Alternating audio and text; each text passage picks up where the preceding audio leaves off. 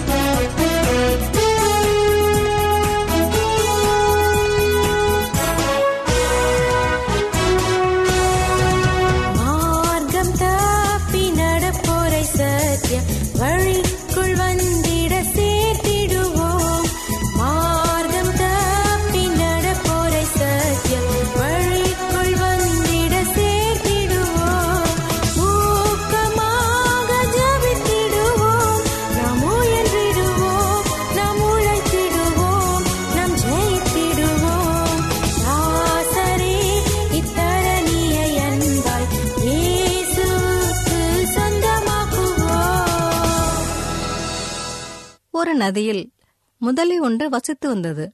அந்த நதிக்கரையோரம் இருந்த ஒரு பெரிய மரத்தில் குரங்கு ஒன்று இருந்தது. முதலையும் குரங்கும் நண்பர்களாக பழகி வந்தன. ஒரு நாள் பெண் முதலை ஆண் முதலிடம் தன் ஆசையை தெரிவித்தது. அது என்னவென்றால் எனக்கு ரொம்ப நாளா குரங்கோட இதயத்தை சாப்பிடணும்னு ஆசை. உன்னால் அதை கொண்டு வர முடியுமா? என்று ஆண் முதலியிடம் கேட்டது. அதற்கு ஆண் முதலை யோசித்துக் கொண்டிருந்தது. அதுக்கென்ன? என்னோட குரங்கு நண்பனை நம்ம வீட்டுக்கு கூப்பிட யோசிக்கிறேன். அவன் வந்ததும் அவனை கொன்னுட்டு இதயத்தை உனக்கு தரேன். நீ சாப்பிடு என்றது. அடுத்த நாள் ஆண் முதலை தன் குரங்கு நண்பனை விருந்திற்கு கூப்பிட்டது. குரங்கும் அதற்கு சம்மதித்து முதலையின் முதுகின் மேல் ஏறி அமர்ந்ததும் முதலை புறப்பட்டது. பாதி தூரம் ஆற்றை கடந்ததும் ஆண் முதலை குரங்கிடம் பேசியது. உன்னை இப்ப எதுக்கு என்னோட வீட்டுக்கு கூட்டிட்டு போறேன் தெரியுமா? விருந்துக்குத்தானே என்றது குரங்கு. அதான் இல்ல. என்னோட மனைவி உன்னோட இதயத்தை சாப்பிடணும்னு ஆசைப்பட்டா. அதுக்காகத்தான் உன்னை கூட்டிகிட்டு போறேன் என்றது. இதை கேட்ட குரங்கு சற்று அதிர்ச்சி அடைந்தது. பயத்தை வெளியே காட்டிக்கொள்ளாமல் உடனே சமயோசிதமாக பேசியது. ஐயோ நீ இத முதலிலேயே சொல்லக்கூடாதா? என்னோட இதயத்தை மரத்து மேலேயே வச்சிட்டு வந்துட்டேன். இப்ப நான் உன் கூட வந்து பிரயோஜனமே இல்லையே என்று குரங்கு கவலைப்படுவது போல் நடித்தது. முட்டாள் முதலையும் இதை நம்பிவிட்டது. அப்படியா? இப்பவே உன்னை கரைக்கு கொண்டு போய் விடுறேன். நீ மரத்து மேலே ஏறி உன்னோட இதயத்தை எடுத்துக்கிட்டு வந்துடு. என்ன? என்றது. முதலை குரங்கை கரைக்கு அழைத்து வந்து விட்டது. குரங்கு மரத்தின் மேல் ஏறிக்கொண்டது. முதலையின் நட்பிற்கு நிரந்தரமாக கையை அசைத்து விடை கொடுத்தது குரங்கு. அன்பான குழந்தைகளே இந்த கதையின் மூலம் நாம் ஒருவரை ஏமாற்றக்கூடாது என்பதை தெரிந்து கொண்டீர்கள். இந்த கதை உங்களுக்கு பிடித்திருக்கும் என்று நம்புகிறேன். இப்பொழுதும் நாம் தேவ வசனத்தை தியானிக்கும் வேலைக்குள்ளாக வந்திருக்கிறோம். இன்றைய தேவ செய்தியை சகோதரர் ஜே எஸ் செல்வன் அவர்கள் வழங்க இருக்கிறார். தேவ செய்தியை கேட்பதற்கு முன்பதாக ஓர் இனிய பாடலை கேட்டு மகிழ்வோம்.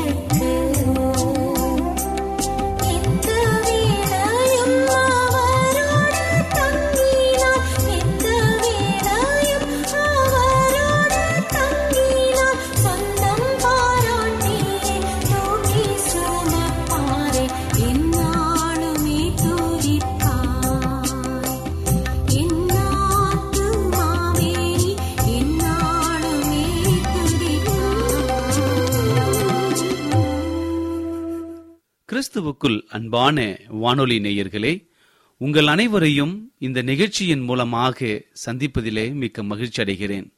உங்கள் அனைவரையும் ஆண்டவர் இயேசுவின் நாமத்தில் வாழ்த்துகிறேன். நேயர்களே எங்களது ஒளிபரப்பை இணையதளத்திலும் கேட்டு மகிழலாம்.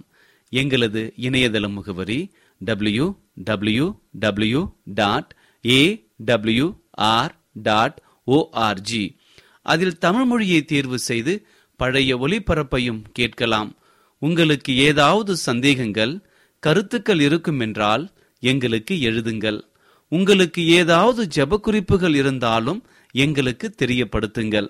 உங்களுக்காக ஜெபிக்க நாங்கள் ஆவலோடு காத்து கொண்டிருக்கிறோம் எங்களுடைய இமெயில் முகவரி A W R Tamil at Gmail dot com தொலைபேசியின் மூலமாகவும் நீங்கள் எங்களை தொடர்பு கொள்ளலாம்.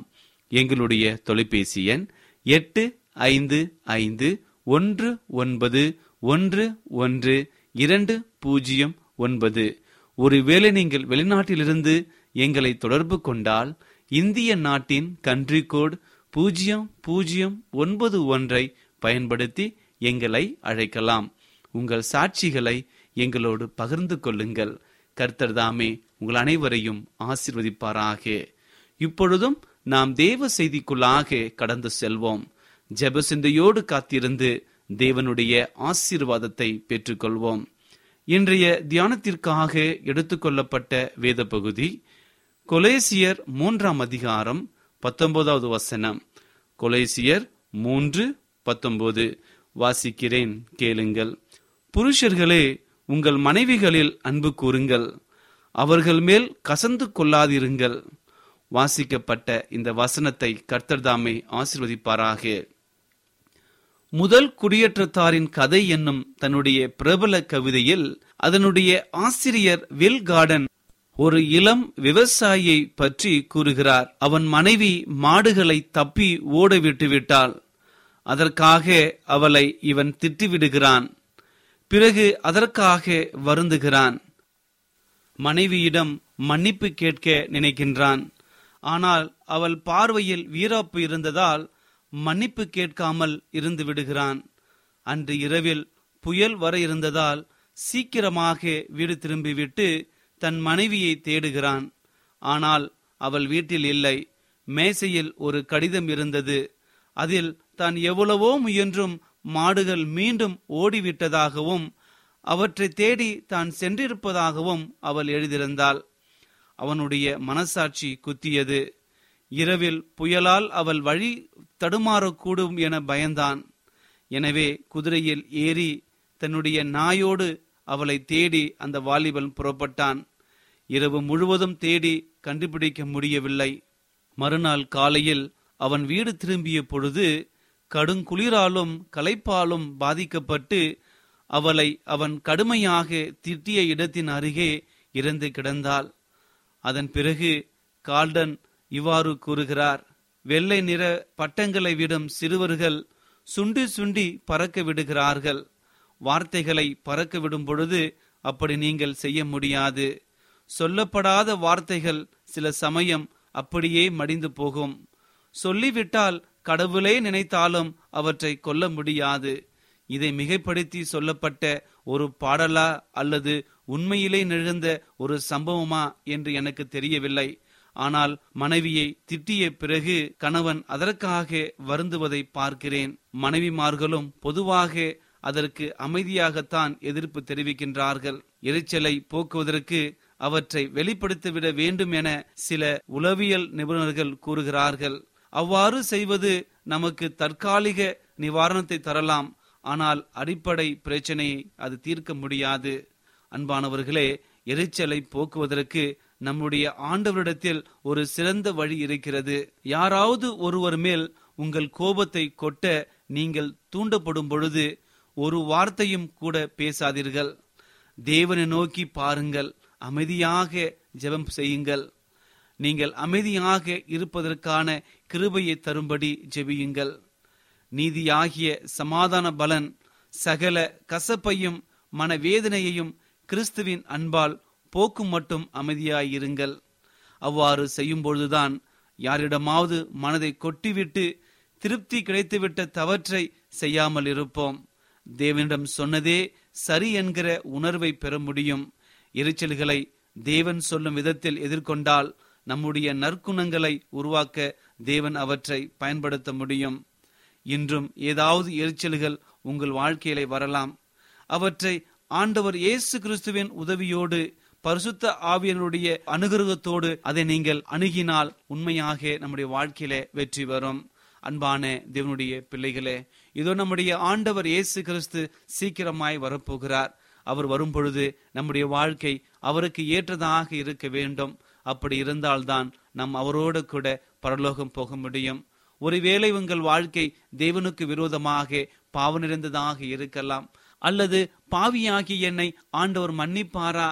மறுபடியும் என்னை அவருடைய பிள்ளையாக ஏற்றுக்கொள்வாரா? என்ற பல கேள்விகளோடு குழம்பிக் கொண்டு கண்ணீரோடு இந்த நிகழ்ச்சியை நீங்கள் கேட்டுக்கொண்டிருக்கலாம். அல்லது யாராவது ஒருவர் மேல் நீங்கள் கோபப்பட்டு கொண்டு உங்களுடைய வார்த்தைகளை தவறான முறையிலே நீங்கள் பயன்படுத்தி கொண்டிருக்கலாம். யாராவது ஒருவர் புண்படுபடியாக நீங்கள் பேசி அவருடைய மனதை நீங்கள் காயப்படுத்தியிருக்கலாம். அன்பானவர்களே கலங்காதீர்கள். நம்முடைய ஆண்டவர் இயேசு கிறிஸ்து உங்களோடு கூட இருக்கிறார். உங்களுக்கு அற்புதம் செய்ய உங்களுக்கு சுகத்தை கொடுக்க உங்கள் வாழ்க்கையை மாற்ற அவர் உங்களுக்காக காத்து கொண்டிருக்கிறார். நீங்கள் செய்ய வேண்டியதெல்லாம் ஒன்றே ஒன்றுதான். கர்த்தராகிய ஆண்டவர் இயேசு கிறிஸ்துவை உங்கள் முழு மனதோடு விசுவாசித்து அவரை ஏற்றுக்கொள்ளுங்கள். அப்பொழுது உங்கள் வாழ்க்கையில் காணப்படுகிற அனைத்து கெட்ட குணங்களும் மாறி நற்குணங்களாக மாறும். உங்கள் வாழ்க்கையில் காணப்படுகிற அனைத்து வியாகுலங்களும் மாறி ஒரு சந்தோஷம் வரும் சமாதானம் வரும். அப்படிப்பட்டதான ஆசீர்வாதம் உங்களுக்கு வரும்படியாக நான் வாழ்த்துகிறேன். கர்த்தர் தாமே உங்கள் அனைவரையும் ஆசிர்வதிப்பாராக. இப்பொழுதும் நான் உங்களுக்காக ஜெபம் செய்ய போகிறேன். விசுவாசத்தோடு கண்களை மூடி முடிந்தால் முழங்கால் படியிட்டு என்னோடு ஜெபம் செய்யுங்கள். கர்த்தர் பெரிய காரியங்களை செய்ய போகிறார். ஜெபம் செய்வோம். எங்களை அதிகமாய் நேசிக்கிற எங்கள் அன்பின் ஆண்டவரே உமக்கு ஸ்தோத்திரம் கர்த்தாவே. இன்றைய தினத்திலே நீர் எங்களோடு கூட பேசிதற்காய் நன்றி தகப்பனே. நாங்கள் எவ்வாறு பொறுமையாக இருக்க வேண்டும்? கிறிஸ்துவ வாழ்க்கையில நாங்கள் எவ்வாறு உம்மை பிரதிபலிக்க வேண்டும்? என்ற நல்ல செய்தியை கொடுத்தமைக்காக உமக்கு நன்றி அப்பா. நாங்கள் எப்பொழுதும் உமக்கு கீழ்ப்படிந்து உம்முடைய கட்டளைகளையும் உம்முடைய வாஞ்சிகளையும் நிறைவேற்றுகிற பிள்ளைகளாக இருக்க கிருப புரியும் தகப்பனே என்னோடு தலைவணங்கி ஜெபித்து கொண்டிருக்கிற ஒவ்வொருவரையும் நீர் ஆசிரியம் அப்பா. அவருடைய குடும்பங்களை நீர் ஆசிரியம் தகப்பனே. ஒருவேளை அவருடைய வாழ்க்கையில யாராவது ஒருவரை புண்படுத்தி இருக்கலாம் அல்லது யாராவது ஒருவர் மூலமாக கைவிடப்பட்ட நிலையில கண்ணீரோடு இந்த நிகழ்ச்சி அவர்கள் கேட்டுக்கொண்டிருக்கலாம். என் ஆண்டவர் நீ அனைத்தையும் மறந்திருக்கிறீர் அப்பா. இப்பொழுதே ஒரு பரிபூர்ண விடுதலையை ஒரு பரிபூர்ண ஆசீர்வாதத்தை ஒரு பரிபூர்ண சமாதானத்தை நீர் கொடுக்கும்படியாய் செய்பிக்கிறேன் என் ஆண்டவர் எனக்கு விடுதலையை கொடுத்தார். என் ஆண்டவர் எனக்கு சந்தோஷத்தை கொடுத்தார். என் ஆண்டவர் எனக்கு சமாதானத்தை கொடுத்தார் என்று சொல்லி அநேக சாட்சிகளை கேட்கத்தக்கதாக எங்களை வழிநடத்தும் அப்பா. நீர் அப்படி செய்ய போவதற்காய் நன்றி தகப்பனே. துதி கன மகிமை எல்லாம் உமக்கே செலுத்துகிறோம். இயேசுவின் நாமத்தில் கேட்கிறோம். எங்கள் நல்ல பிதாவே ஆமேன்.